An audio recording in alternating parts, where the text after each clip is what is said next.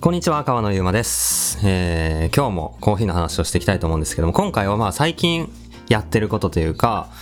えー今取り組んでることについて話そうかなっていうふうに思ってるんですけど、まあ、えー新しくね、6月から、あのーまあちょっとベータ版っていう感じでお試しなんですけども、オンラインのコーヒースクールを始めて、で、まあこれについて今日は話そうかなと思ってるんですけど、結構ね、話したいことこれいっぱいあんだよな。もともと僕たちライトアップコーヒーっていうお店を立ち上げたのが7年前になるんですけど、その時から、まあ、あのライトアップっていう名前もそうなんですけど、コーヒーで明るく照らす。で何を、誰を明るく照らすかって言ったら、まあ、飲んでくれる人の毎日を明るく照らすっていう感じなんですけど、まあ、そのためにコーヒーをこう、伝えていこう。まだこのアサリとかシングルオリジンのまあこうなんだろうな。苦いだけって思ってる方に逆にこういう酸が綺麗なコーヒーも伝えたいしコーヒー浅い一回飲んだけど酸っぱって思ってる人にもいやちゃんと甘く落としたコーヒー透き通ってうまいよって伝えたいし、まあ、コーヒー飲んでる全全ての人に、まあ、こういうコーヒーうまいよねって伝えたいなっていうのがあってやっぱまあ知ってる人まだそんな多くないと思うんですよね。こうエチオピアのこういうのがレモンテみたいな香りしてこんなんでうまいよなみたいなのって。まあ、飲んでる人増えてきてると思うんですけど。なので、まあ、伝えたいっていうのがずっとあってで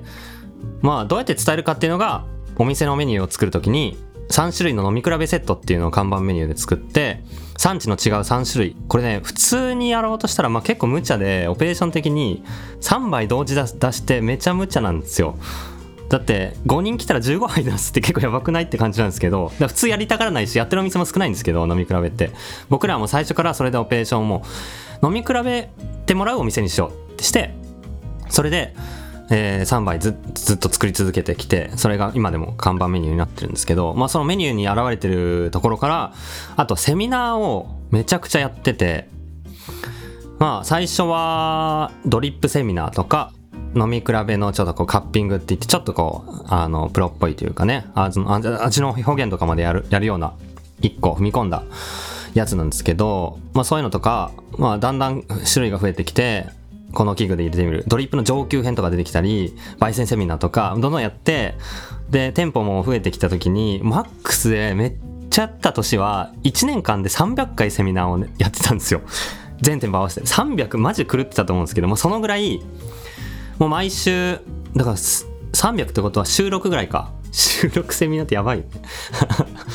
まあ東京の店舗2店舗で週4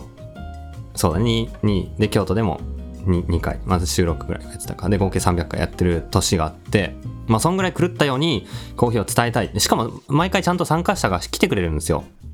まあそれは僕らがあのセミナーの内容とかもどんどん新しいのを作っていったってもあったんですけどでそこでまあまずこのコーヒーを学びたい。もうちょっと知ってみたいって思う人ってこんなにいるんだな。そしてそういう機会があれば来てくれるなっていうのがあって。で、まあ、今オンラインになってきたんですよね。こう何かを知るってなったのが。リアルで教室とかになかなか通いづらい時期になって。でもその前やってた時みたいになんならそれ以上に今コーヒーを学びたい人はすごいいる気がして僕がインスタとかで質問ありますかって書くと100件ぐらいコーヒーの入れ方に関する質問が来るんですよ。で、いつも僕パンクするんですけど、やっぱ回線、100あ、無理だって、スクロールしても、あ、終わんねえみたいな、なって、答えられるやつをもう、なるべく返すようにしてるんですけど、そのぐらい、この、なんだろう、なんで今かっていうと、結構なんかね、聞いてる人ももしかしたらコーヒーの仕事じゃないことをやってる人もいるかもしれないですけど、結構今のコロナになって、この今の仕事でいいいいのかっていうか本当に自分がやりたかったこと興味があることって何なのかっていうのをこの考えること結構多くなってきたと思うんですよ。でその中でやっぱねこういつかコーヒーやりたかったなとか学生時代スタバで働いててコーヒー屋さんの経験楽しかったなああいうのまたやりたいなって思う人って結構意外といると思ってて。でそういうこう自分の好きなことをやろうっていうところにこうみんな気持ちがだんだん来てるっていう中でじゃあコーヒーのことを学びたいな知りたいなっていう疑問が生まれてくるのも当然の流れだと思っててそれでじゃあそういう場所を作ろうっていうふうに思ってコーヒースクールをまあ始めたと。でリアルでできないんでオンライン教室っていう形でサブスク月額制で月額で、えー9800円か今やってるのをいただいてでまあ動画めっちゃ動画もう収録しまくってずっと動画撮ってってるんですけど、ひたすらコーヒーのもう細かいやつ、もうなんだろうな、粉の詰め方とか、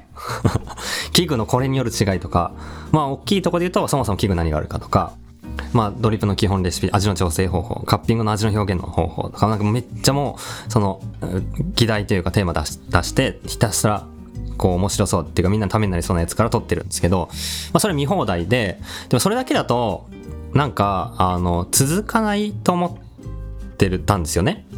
まあなんか動画見放題ってよくまあネットフリックスとかも同じような仕組みだと思うんですけど、あれっていうのはもう面白いコンテンツが見切れないほどあるから、成り立つんですけど、やっぱコーヒー全部見切っちゃうと、あーってなっちゃうかなと思ったり、まあ最初はそんなに動画量も増やせないんで、っていうのと、あとなんか、そのコーヒースクールオンラインで作ろうと思った時にやっぱなんかこう家で実践しないとコーヒーって本当に身につかないなと思ってまあ聞いてる人でこう僕がレシピとか結構言ってるんで真似してくれてる方もいるかもしれないですけど、まあ、ドリップの数字なんかもね例えば 14g の豆を使って230のお湯で2分かけてドリップしてとかっていうところとか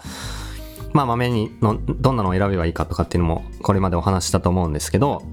まあそういうのってなんか聞くだけじゃしっくりこないっていうか、家で本当に同じことやってみて、あ、本当にこういう味なんだとか、あ、自分だったらこういう方が好きかなとかってやって何回かやるからこそ自分のものになるっていうか、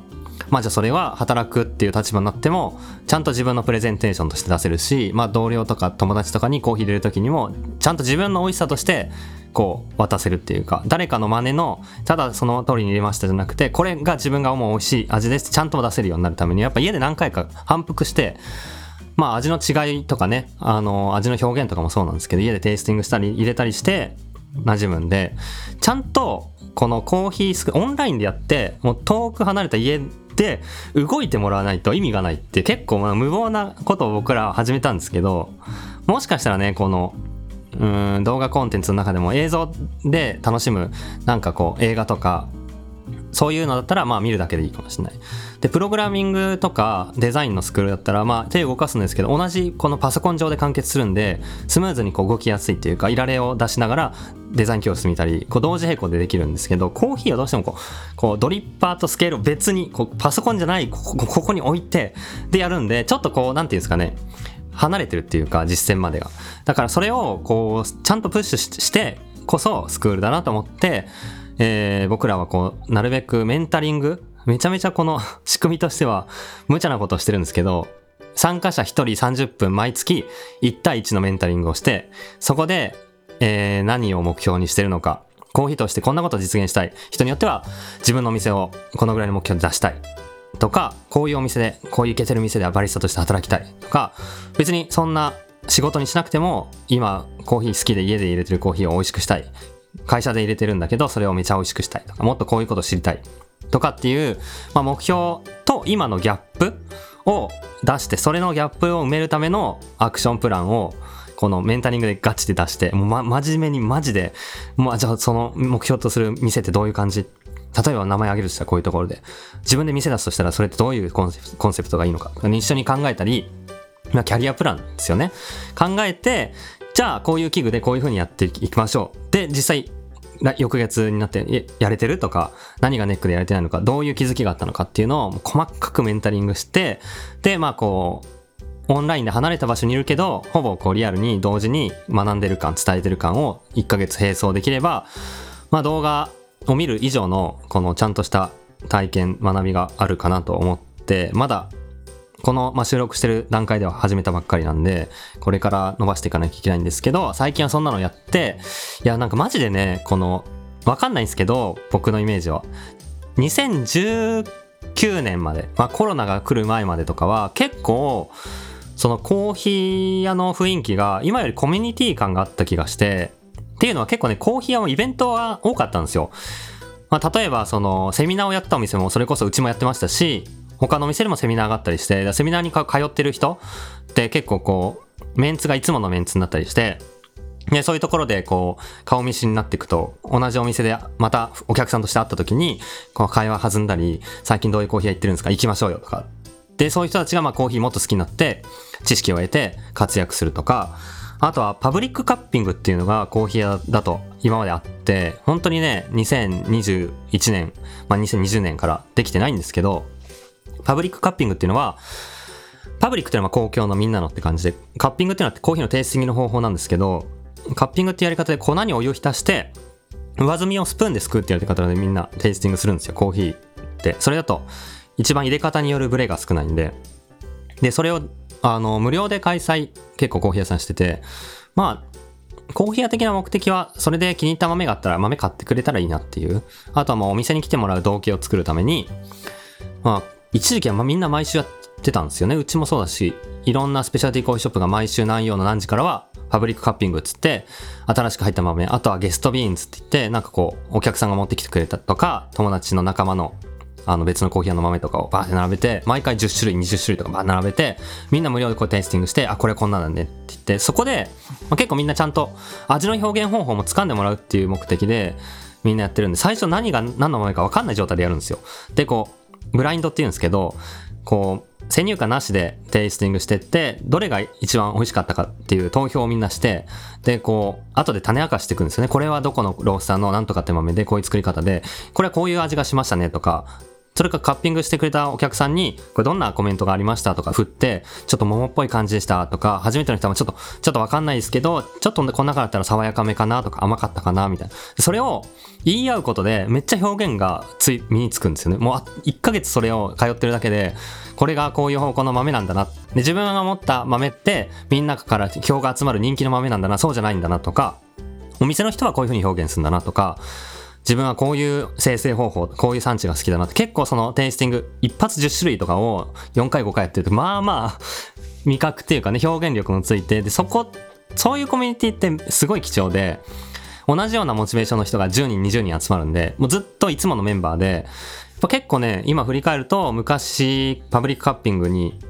参加してた人は結構それからコーヒー立ち上げたりとか、今活躍されてる方結構いるなっていうふうに思うと、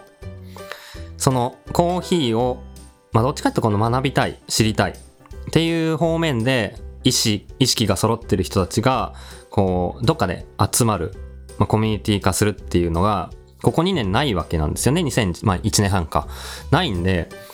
コーヒー業界的に結構やばいんじゃないかなって思ってて、なんかその意識高め合って、こういうコーヒーいいよねとか、一緒にその技術とか学び合っていけるような人たちって、今どうしてんだろうって思うと、ない、マジないから、うん、作んないとなと思って、まあそういうのも込みで、こうコーヒーを学んでいける同士がつながるネットワークをまあ今こそオンライン上で作ろうとして、で、僕らもそのテイスティング用の豆とかを送って、遠隔でリアルタイムで、このズームでつなぎながら同時テイスティングして、でも、まあ、同じことができるわけなんです。同じ条件でコーヒーを入れれば。で、その味の表現とかみんなで話し合ったりとか、まあ、情報交換し合ったりとか、あとはコーヒーや別のコーヒー屋の人たちもどんどん招いていろんなコーヒー屋の話とかバリスタの採用の背景とかコーヒー屋のや大切にしてることとかを、まあ、毎月オンラインイベントとか話したり、まあ、ネタは尽きないんですけどそれを今始めててうんこれでコーヒーの未来広がったらいいなっていう熱い状況っていう今日この頃だな。ずっと話話しっぱなしだったんですけど。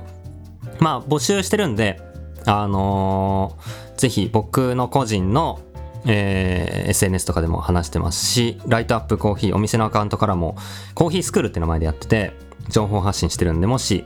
あの、参加したい方は、ちょっとね、マジで今は、メンターの数で、この、がボトルネックになるわけなんですよ。一人見れる数ってもう10人とか多くて20人だろうなって思うと、じゃあ、100人、500人とかっていう規模に持っていくために何人メンターがいればいいかって、まあ、結構これ、やるが運営側は途方もないことに 首を突っ込んでしまっているんですけど、それでもやりたくて、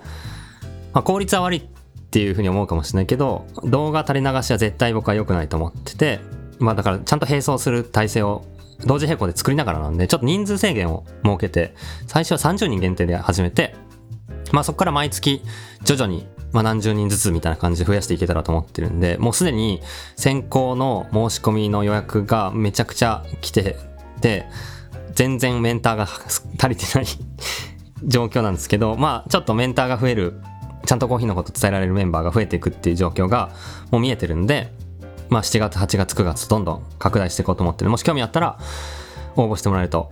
嬉しいなと。コーヒー屋さんいつかやりたい、バリスタをになりたい、コーヒーマジうまく入れたい、体系的に学びたい。人の全てを叶えるプラットフォームを作ろうと今奮闘中それでなんかいつかねそのじゃあそこでもちゃんとコーヒーの理論知って例えば濃度とコーヒーの抽出率味の味のバランスを切り分けてどういう理論で味を調整していくかとかそういうのちゃんとみんな分かった上で自分がキャリアとしてコーヒーとして何したいかみんな分かっ明確になった上で実行していった。らマジで日本中にうまいコーヒー溢れ返るんじゃないかって勝手に期待してて。まあ分かんないですけどね。地方の人も結構参加してくれてるんで。じゃあ地方にそれでうまいコーヒー屋がどんどん爆誕してったらいいなと思ってるしまあどっかの、まあ、お店に働くでも。結構なんかねコーヒー屋さんにいろんな話聞くと前も採用の話しましたけどいい人がいないってみんな言ってるんですよ。いい人がいないっていうのをねっていう話は前したんですけど、まあとは言ってもこのコーヒーのベースのことを知ってたり、コーヒーとしてこうしたいんですよっていうのがある人が申し込めば逆に通るっていう話なんで、どんどんそのコーヒー屋に働く人の、うん、クオリティが上がるっていうか、意識が高くなるっていうか、したらもう全コーヒー屋のクオリティも上がっていくと思うんで、そういう思いで、まあ、未来を担いたいという いうのが最近やってるコーヒースクールですかね。なんでなかったんだろう、飲食にこういうスクール。なんかプログラミングスクールとかめっちゃあって流行って、そのスタートアップとかめっちゃあったのに、もし飲食やっぱやりづらいんですかねスケールしづらいのかな教室とかでしたら、キャパが1回定員10名で何回転しても限界このぐらいだよね。それってそんなにできんのみたいなのがあるかもしれない。オンラインだったら完全にオンラインに振り切ればできるかもしれない。しないですね。うん。僕らのそのオンラインでコーヒースクールできる最大の強みがあってそれがエスプレッソを凍らしてるエスプレッソキューブっていう物体でこの発明がこのスクールのクオリティを爆発的に上げててどういうことかっていうとこれあの加入した人生徒全員に初月に、えー、エスプレッソキューブを送ってるんですけどえー、未抽出っていう抽出が不完全なエスプレッソキューブと過抽出っていう抽出しすぎな エスプレッソキューブと適切なエスプレッソキューブ。これを送ってお湯かければそのドリップ入れた時になんかうまくないなっていう自分のうまくないのが成分が出なさすぎてうまくない状態なのか成分が出すぎて粉っぽくてイガイガする嫌な感じなのかこれが適切なバランスなのかっていうのが判断つかないっていうのが結構もやるポイントだと思うんでその抽出率の違いを普通だったらリアルタイムでお客さん生徒が入れたのをセミナーの講師が飲んであこれちょっと、えー、引き目が荒すぎてあれですねとかこれちょっと早く注ぎすぎましたねっていうアドバイスができるんですけどそれをリモートでできるっていうこれも発明？僕らで未抽出過抽出のサンプルを送ってそれ全く同じ抽出率で家でそのテイスティングできるんでお湯かければもうすぐできるんでそれで自分の入れたコーヒーと比べることでリモートで遠く離れても抽出率とか濃度のこのなんだろうな入れ方のうまい下手を判断できるっていうのが、最大の武器でここまでやれてるコーヒースクールはないだ世界探してもいないだろうっていう。勝手に自負してるんですけど、まあ、そんなのやってますかね。まあ、それでなんか、またこれからお店作る人とか、コーヒーもっとこういうのやっていきたいって人が広がって増えていったらいいなと思ってるんですけど、まあちょっとそういうのを最近新しい取り組みとして始めたんで、どんなことを考えてるのかっていう一例として、今日はダラダラとお話してみました。えー、そんなわけで興味持った方はぜひ参加お待ちしております。